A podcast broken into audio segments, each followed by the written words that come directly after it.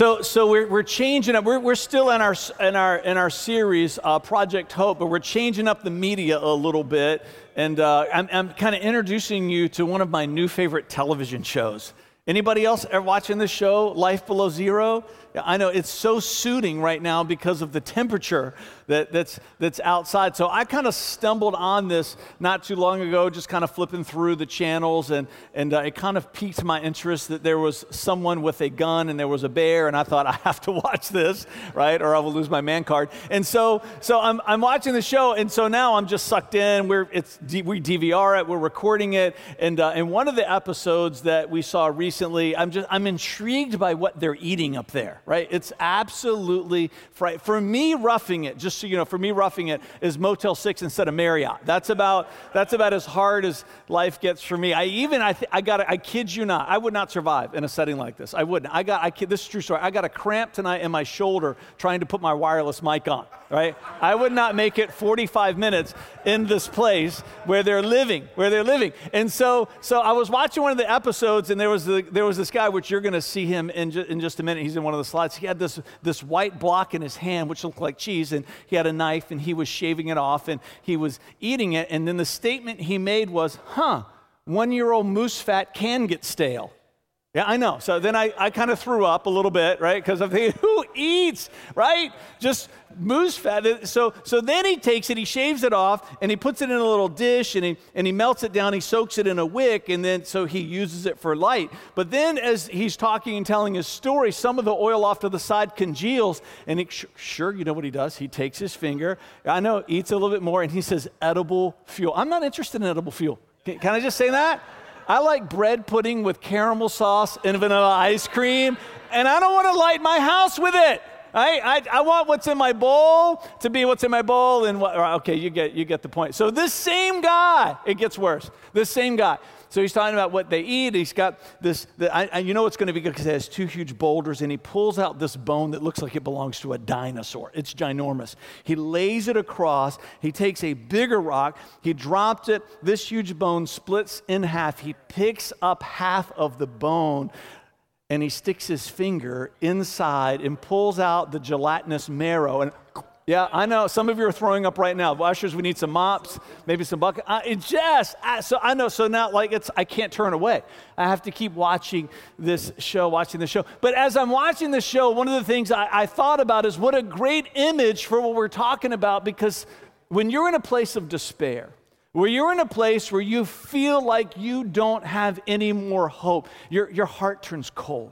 When, when, when you get in a place where you feel like that your heart has lost its ability to have hope, it feels desolate. You can feel alone in the world. And so, for the, at least the rest of December, we're going to be using images from this show to kind of connect because I think it just relates to us so well in where we are. Hebrews 6 18 through 19 says, So God has given both his promise and his oath.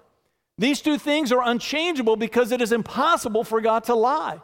Therefore, we who have fled to him for refuge can have great confidence as we hold to the hope that lies before us. This hope is a strong and trustworthy anchor for our souls. Pastor Jamie's been preaching on this verse in Williamsburg. He talked about that not too long ago here at this campus, an amazing message and a few messages. You can get that on our podcast. This Hope is a strong and trustworthy anchor for our souls. It leads us through the curtain and into God's inner sanctuary. We've been saying through this whole series, we're not talking to you about a hope that is an emotion. We're talking about to you about a hope that is a virtue. Emotion is situation, circumstance dependent. Your emotions change as your circumstances and your situation change. Virtue is supposed to hold constant no matter what your circumstances are around you. We're talking about the virtue of hope. If you have not experienced in life an opportunity to feel deep dis- disappointment, then you have never been in a circumstance, in a situation where you've had the opportunity to experience the virtue of hope. Hope says that even though my circumstance says that God is a liar, I know that Hebrews 6 says that he is not, and that he's going to keep his promise to me even when it seems as though it's impossible. Faith, hope, and love. So, if you were here last week, you know that we're getting into First Thessalonians a little bit, especially verses 1 through 3. And we did some introductory remarks last week to kind of set up what we're going to be talking about tonight. And again, if you weren't here, you can get that off the podcast. We're going to be getting the notes online soon. But faith, hope, and love. There is an interdependence, there is a causal relationship that exists between these three. If I want to have all of them operating in my life, I need each of them operating in my life. Now, you know, we talk about 24 virtues here at City Life that represents the character of Christ. These three are part of those virtues, but these three have a very special and unique relationship with each other. We know that. And we're not going to go to all of these tonight, but if you're one of our note takers, this is here for you. Those are the four references in the New Testament where we see faith, hope, and love mentioned together. The reason they're mentioned together is because there is an interdependence there is a causal relationship that exists between them. If I want to move in biblical love, I need to have hope and faith operating in my life. If I want to be a person of faith, I can't do that unless hope and love are a part of who I am. Hebrews chapter 11, verse 1, right? That faith is the substance of things hoped for. All throughout Scripture, we find this interdependence, we find this causal relationship that exists between these three. First Thessalonians 1 through 3. 1 Corinthians 13 gets all the attention, but this is the first mention of it.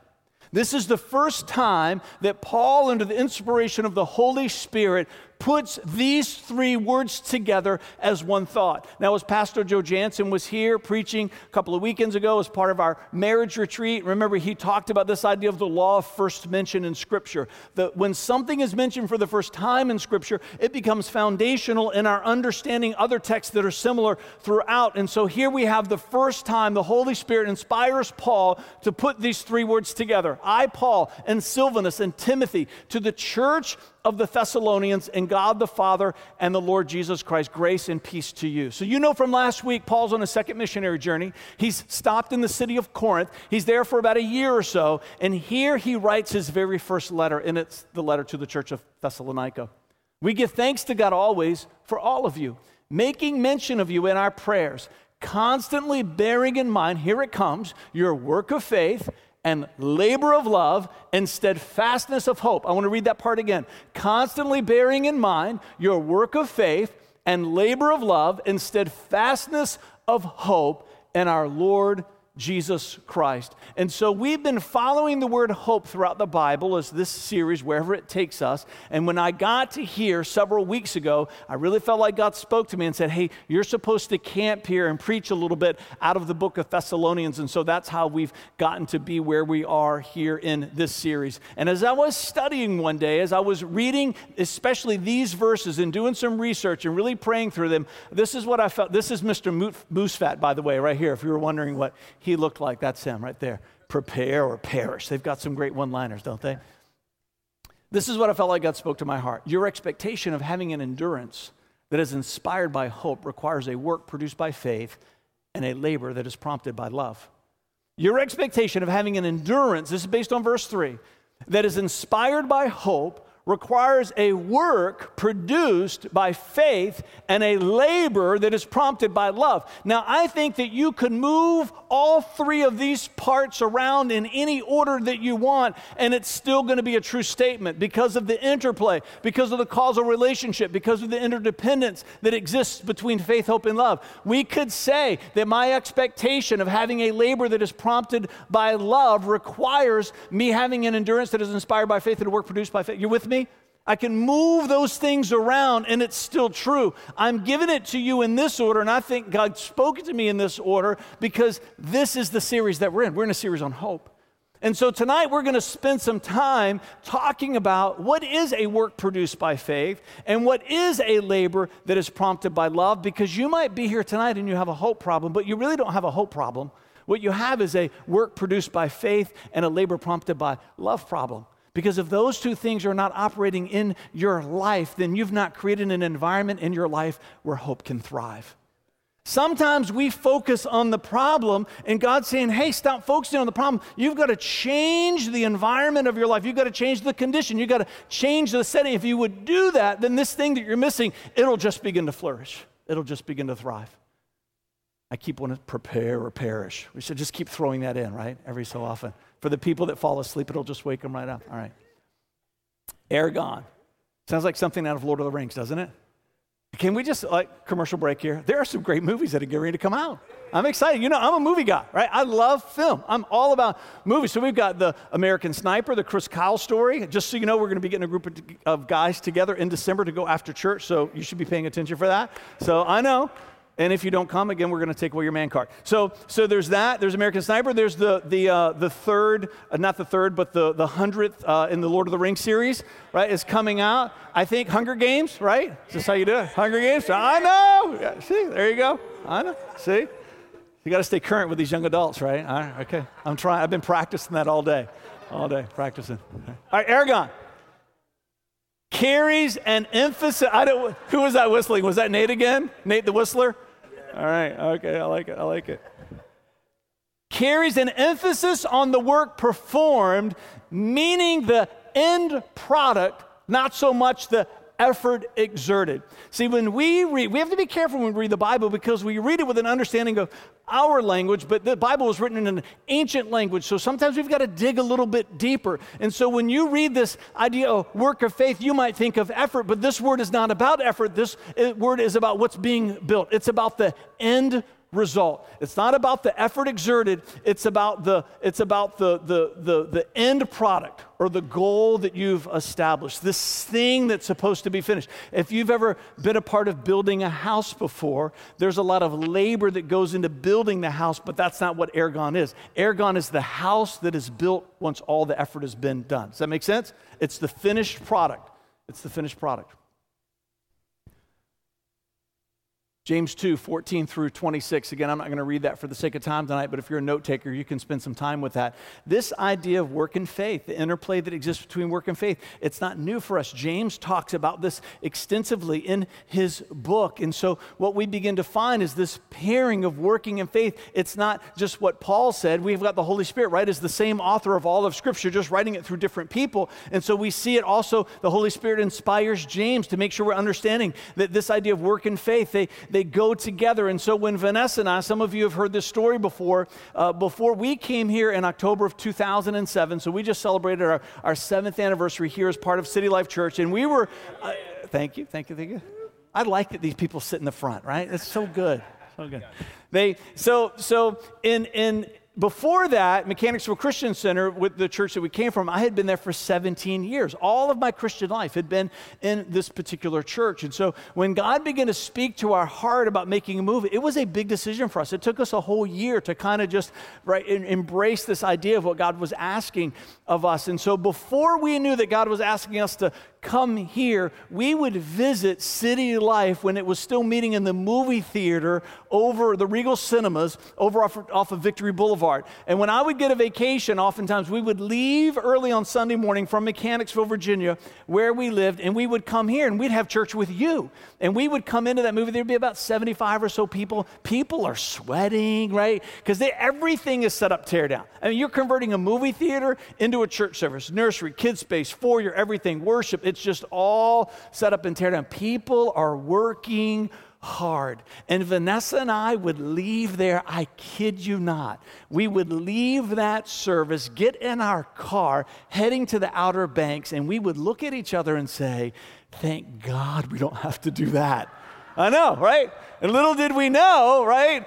A year from now that we were going to be in there and sweating. And so I'm sharing that with you because that's not what this word means.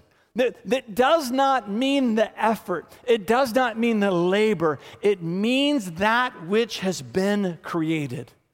There is a church here now, ergon, what's been built because of all of that labor that's been happening over the last nine years. This church that we so love right now, this church that we so celebrate right now, now that's two campuses, more than three times the size as it was then, more than twice the revenue that we have available to us to go out and do the work of the Lord in the world that He's calling us to, right? There is something that has been built, there is something that has been created. It did not get here on its own. It's because people have worked and labored, but because also people had a dream and a vision for something that was being built. And we're in it right now because we're dreaming big dreams for what's to come. And we're going to be talking about that at our anniversary service at the end of January. If the result I seek does not require faith, then my dream is too small. Let me say that again. If the result I seek does not require faith, then my dream is too small and my hope will not endure. Remember, what we're talking about tonight is that hope is at stake. We're called to be a people of hope. And what Paul is writing to the church of Thessalonica, one of the things that he's saying is hey, if you've got a hope problem, it might be because you've never attached your life to a dream and a vision that's so big it's going to take faith to see it through.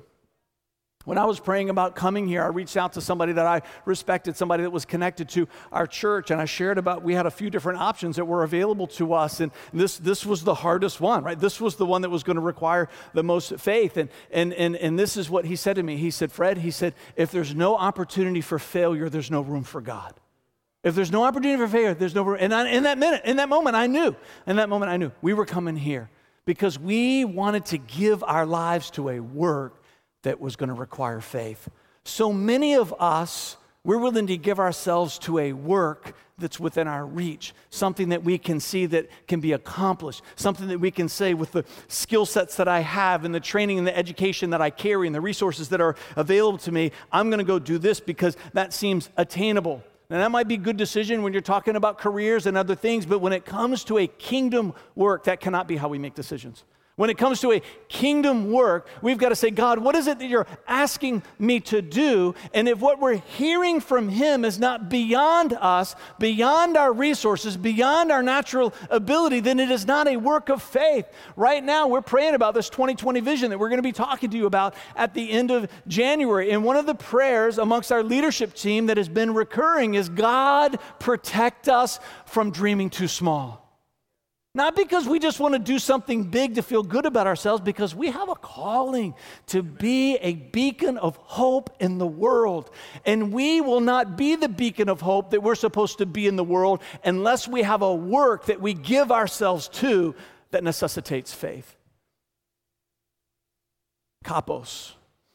Kapos carries an emphasis on an extraordinary effort expended not so much on the result created. I love the language of the Bible. And when I look at phrases like a work of faith and a labor of love, something goes off inside of me that says, why, why that, right? I was that kid, just so you know, questioning, right? That kid.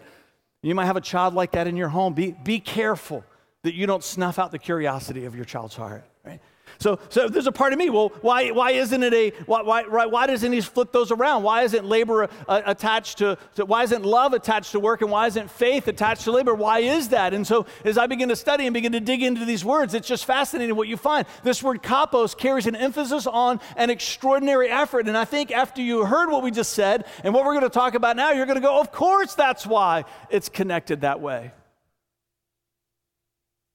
Kapos can also mean to simply bother someone. None of us have ever done that before. It can mean a beating. It can mean beating your chest in sorrow. And whatever, whenever it is used to describe effort in regards to physical labor, like putting on your cordless mic before the service, it assumes toil and trouble. So, this word has lots of application in the Greek language in ancient times when the Bible was being written. This word kapos, it just meant trouble. It meant toil. It meant it was going to be hard. It meant that it was going to be laborious. And so I got to thinking about, I bet a lot of us in this room have had terrible jobs before. Are you with me? We like, come on, we haven't done a participation moment in a long time here. So we've not forgotten about them. So, so you raise your hand, I'll point to you. What's one of the worst jobs that you have ever had? See, Kevin's hand is already up. You worked for your mother at Chick fil A, as in your mother was your boss. Yeah. Yeah, that's worse than her being your substitute teacher in elementary school. I know, it just, I know. McDonald's. McDonald's.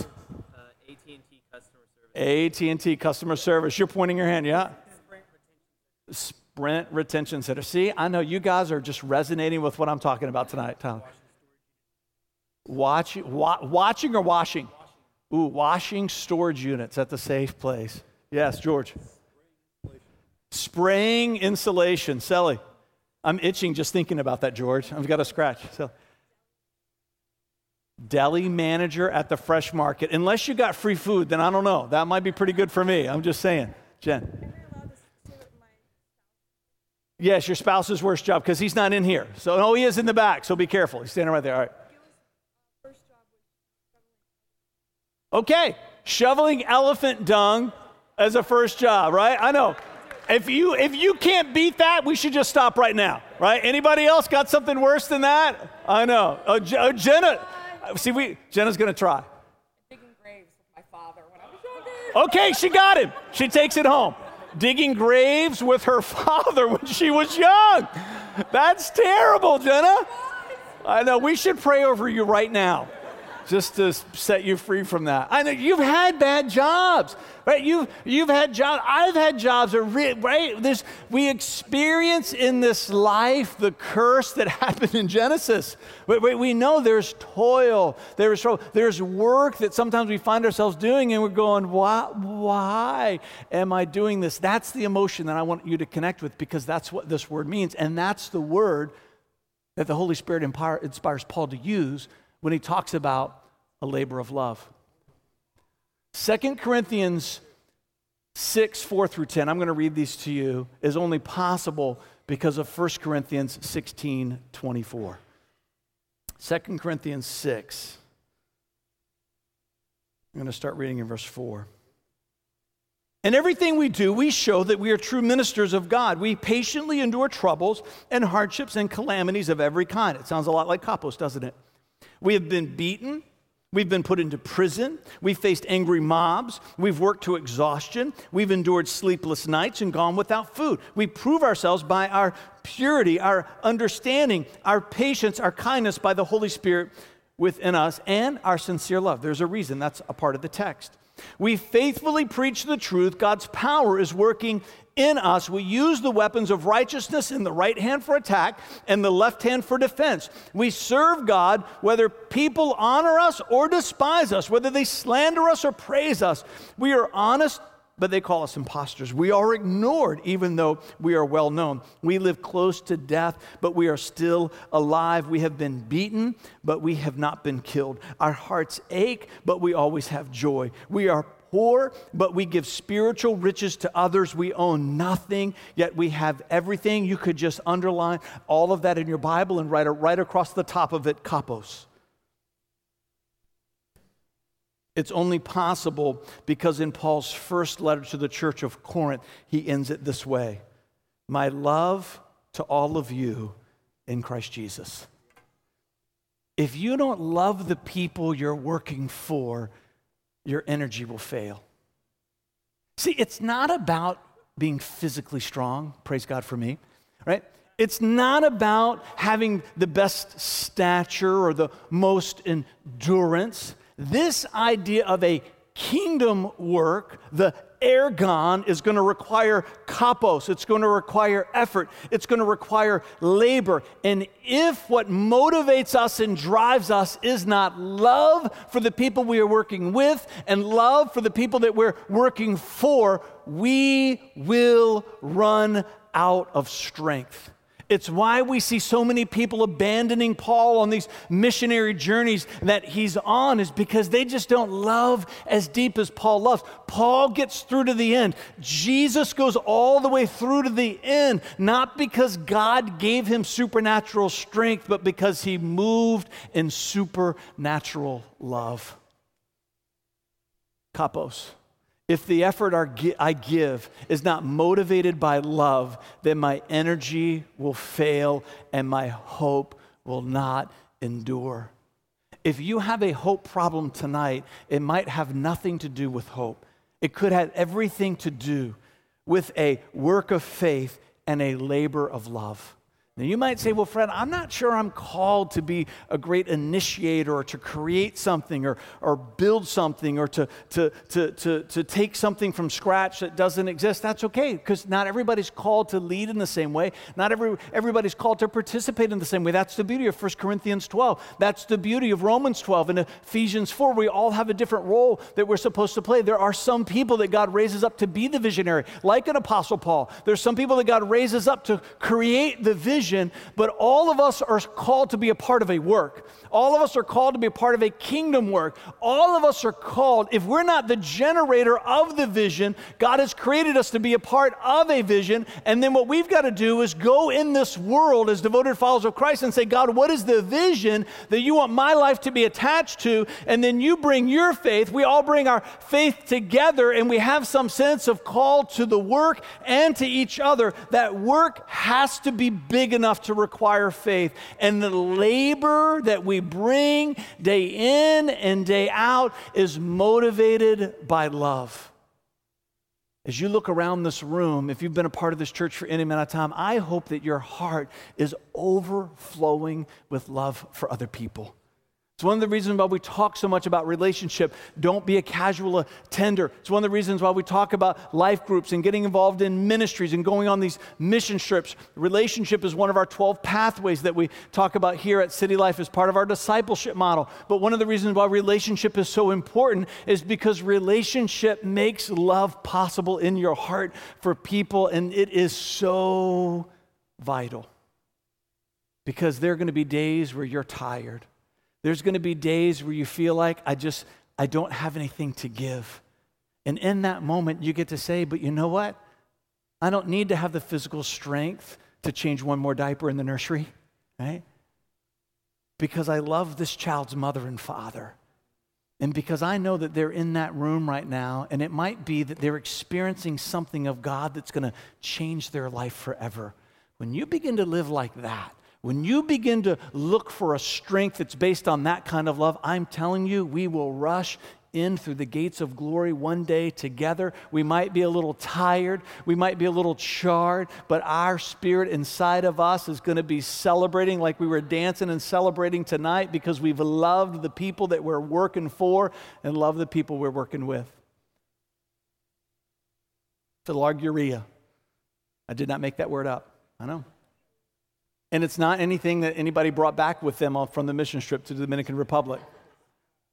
Uh, one of the greatest impediments to a person's ergon and kapos is their philarguria. I'm going to tell you what that word means in just a minute.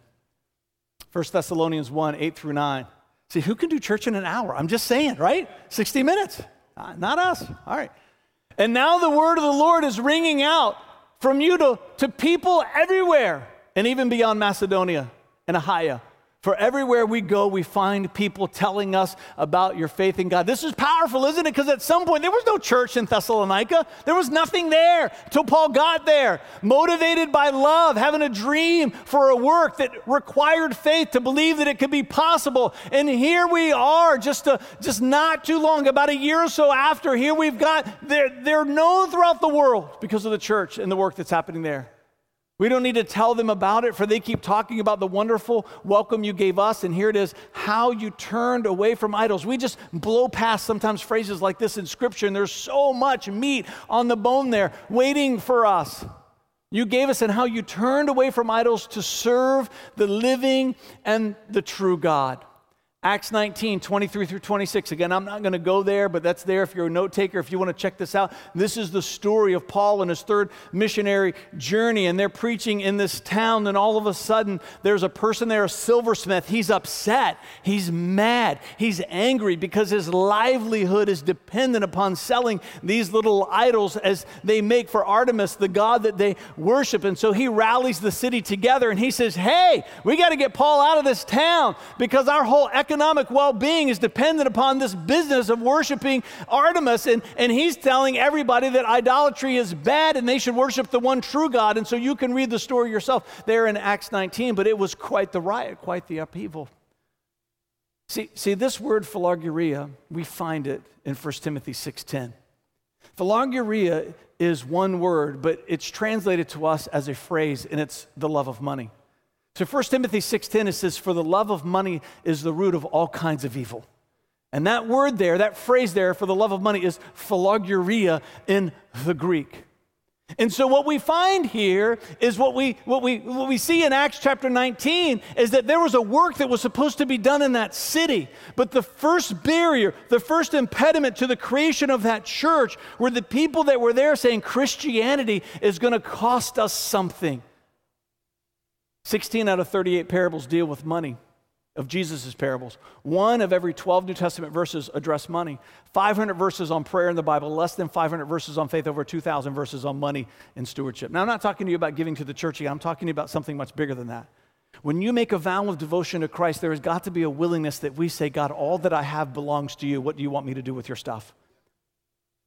There, there has got to be there has got to be something inside of me that says, God, even though I know it might cost me something, this, this journey as a devoted follower of Christ, even though I know it's going to turn my life upside down and it's going to turn my finances upside down, do you have a lot to say about how my money should be used and how my money should be spent, just like it was 2,000 years ago in the city where Paul was. And so many people, they pull back from Christianity because they don't like the idea of what it's going to do to their money.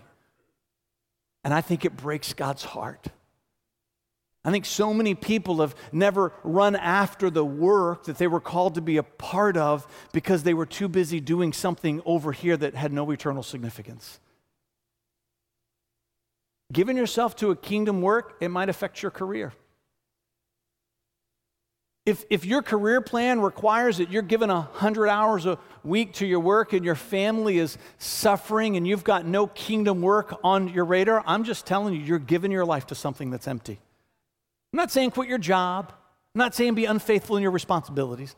I'm saying you've got to prayerfully engage a conversation with God to say, how can I dial back this so that now I can be faithful to that? But doing temporary things, that's part of this journey. I, I get that. We all understand that. Unless it's digging graves with your father as a child. That's just wrong, Jenna. It's bad. I, am not advocating that we just all go out and quit and, and we don't do anything that's temporal. Right? Doing temporal things is part of this, this existence that God created for us. What I'm saying is, if that's all you're living for, if that's all you're living for, for the love of money is the root of all kinds of evil. Listen to this verse in 2 Timothy. Come on, this might prick some hearts. 2 Timothy 3 1 through 15. You should know this, Timothy, that in the last days there will be very difficult times where people will love only themselves and their money. I think it starts there because if that's our problem, then a lot of these things are going to follow. They will be boastful and proud, scoffing at God, disobedient to their parents, and ungrateful. They will consider nothing sacred. They will be unloving and unforgiving. They will slander others and have no self control. They will be cruel and hate what is good. They will betray their friends, be reckless, be puffed up with pride, and love pleasure rather than God. They will act religious, but they will reject the power that could make them godly. Stay away from people like that. If you have a hope problem tonight, it might not have anything to do with hope. It might be because you're just reluctant to give yourself to a work of faith and a labor of love. And it could be that the reason why you are so reluctant is because you're clenching tightly everything that you have materially because you know deep down inside God might ask you to use those things in a different way. But what I am saying to you, whatever joy, whatever pleasure, what, what, whatever sense of fulfillment you have from those things that, that you've got, it is nothing compared to the fulfillment that could rise up inside of your heart if you would just give your heart fully to God. Trust that He always has your best interest at heart. And even if He asks you to begin to make different decisions with those material resources that have been entrusted to you, if it is for a work that builds His kingdom that's going to require faith and ask you to have some energy over here that's motivated by love for the labor that it's going to take for that work that has to be built, I'm telling telling you, you will smile in a way on the inside that you've never smiled before.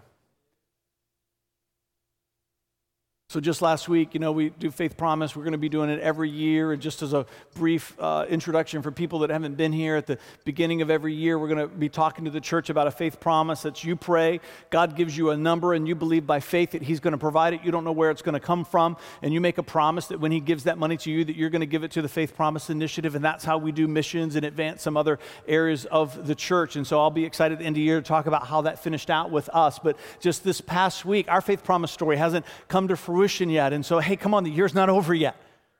So just last week, I got this email from a couple in the church that said, hey, our faith promise, we've got our faith promise story. So they talked about how the wife, she has a job, and the boss at her job said, Hey, we've got some outdated video conferencing equipment that we're going to sell. If you'll do the work of selling it, I'll give you a percentage of the sale. She said, All right, sounds good to me. Going to put that thing on eBay, take pictures, and put it all out there. And, and they're thinking to themselves, well, this could be our faith promise, right? And so, so they do all that, nothing. Months go by, nothing.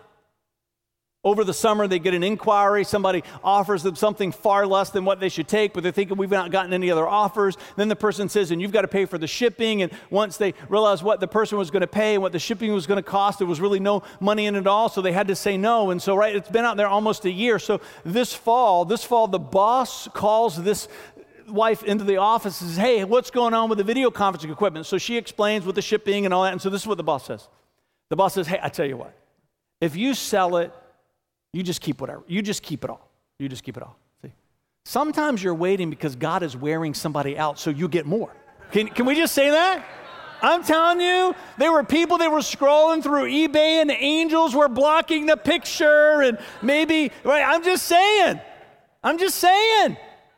Because as soon as the boss said that, it was just like within a few weeks, they got a full price offer on this outdated video conferencing equipment. And even once they subtracted the shipping, it paid their whole faith promise and money extra just for them. I know, I know.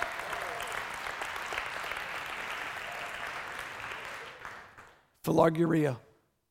Whenever you step into moments like that, whenever I step into moments like that, there's going to be this thought. Here it comes. I could keep this for myself. I could keep, I could keep this for myself. You could. You could. But then you could also say, God, this is yours. It's not mine. And sometimes, you know what God says? Sometimes God says, you keep that for yourself. But let that be his decision. And there might be times where he says, hey, you have a work of faith that you're called to. There's a labor of love that you've given yourself to to see that work of faith come to fruition put that money there. Put it there. So, Steve Ruggiero gave me this book recently. He reads about 500 books a month. it's Explorers, it's so good. If you're a reader and you like exploration, you got to check this out. The author talks about the the, the, the, the, the attributes, the virtues in a person's life that made them so special, made them so unique. And one of them, guess what? It is, it's hope. I think it's seven. Is it seven different things he lists? Hope is one. And he has this incredible thing that he says in this book, what I'm going to read you in just a minute. It says, hey, hope and optimism, they are not the same thing. I, I tweeted earlier, earlier today that, that, that indifference masquerades itself in your life as optimism. At the, at the end of the service, I'm, I'm going to I'm gonna slip out really quick because I got a call from my mom that my dad's at the end. And if you've been a part of this church for any amount of time, you, you've been keeping track of that story with me. And he has advanced stage Parkinson's. And he's just you know, really hasn't known who we are for at least a year, if not longer. And so, I mean, his quality of life is, is completely gone. And just so, my prayer this whole year is God, just take him home. Come on, just take him home. Take him home. His brother died last month. I was joking with Warren earlier. I said, I think what happened is Uncle Joe got to heaven and said, Paul, what are you doing down there? This is awesome up here. come on. What are you doing down there? Yeah. So I'm going to slip out. So if, if, if, you want to pray with someone, Pastor Jamie's going to be, I'm going to be up to close the service in just a few more minutes, and Pastor Justin will be here. There's always people off to the side, but I'm going to slip out. But I'm sharing that with you because I thought my dad, he's always been this amazing person of hope. Not optimism, he's been a person of hope. Listen, listen to what the writer says here. Listen to what the writer says. But in fact, hope and optimism are two, two very different things.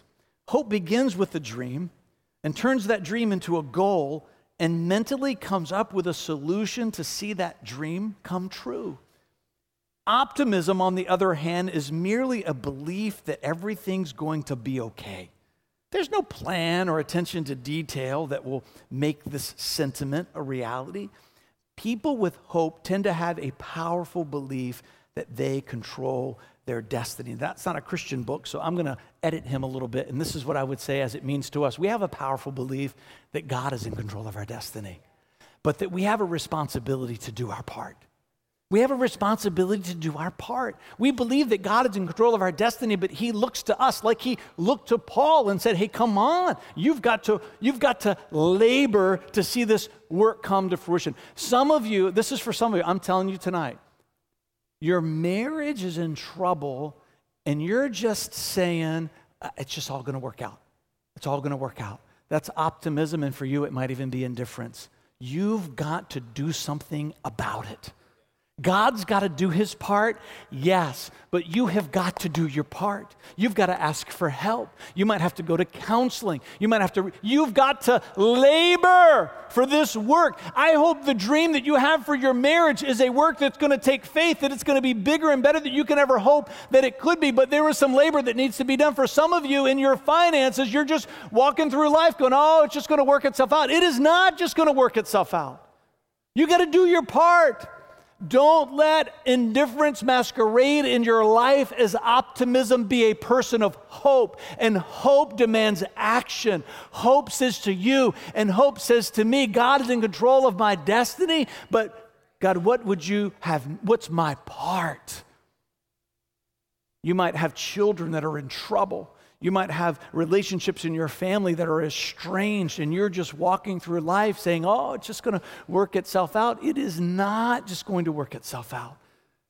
You've got to begin to ask God, God, what is the part that I'm supposed to play?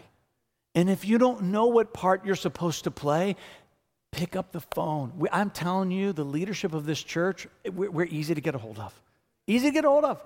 Call us, contact us, email us, reach out to us. Are we perfect? Do we drop the ball? Sure, we do. And in those moments, we have a responsibility to say, We're sorry. And I've had to say, I'm sorry to some of you, but that's not the character and the culture of this church.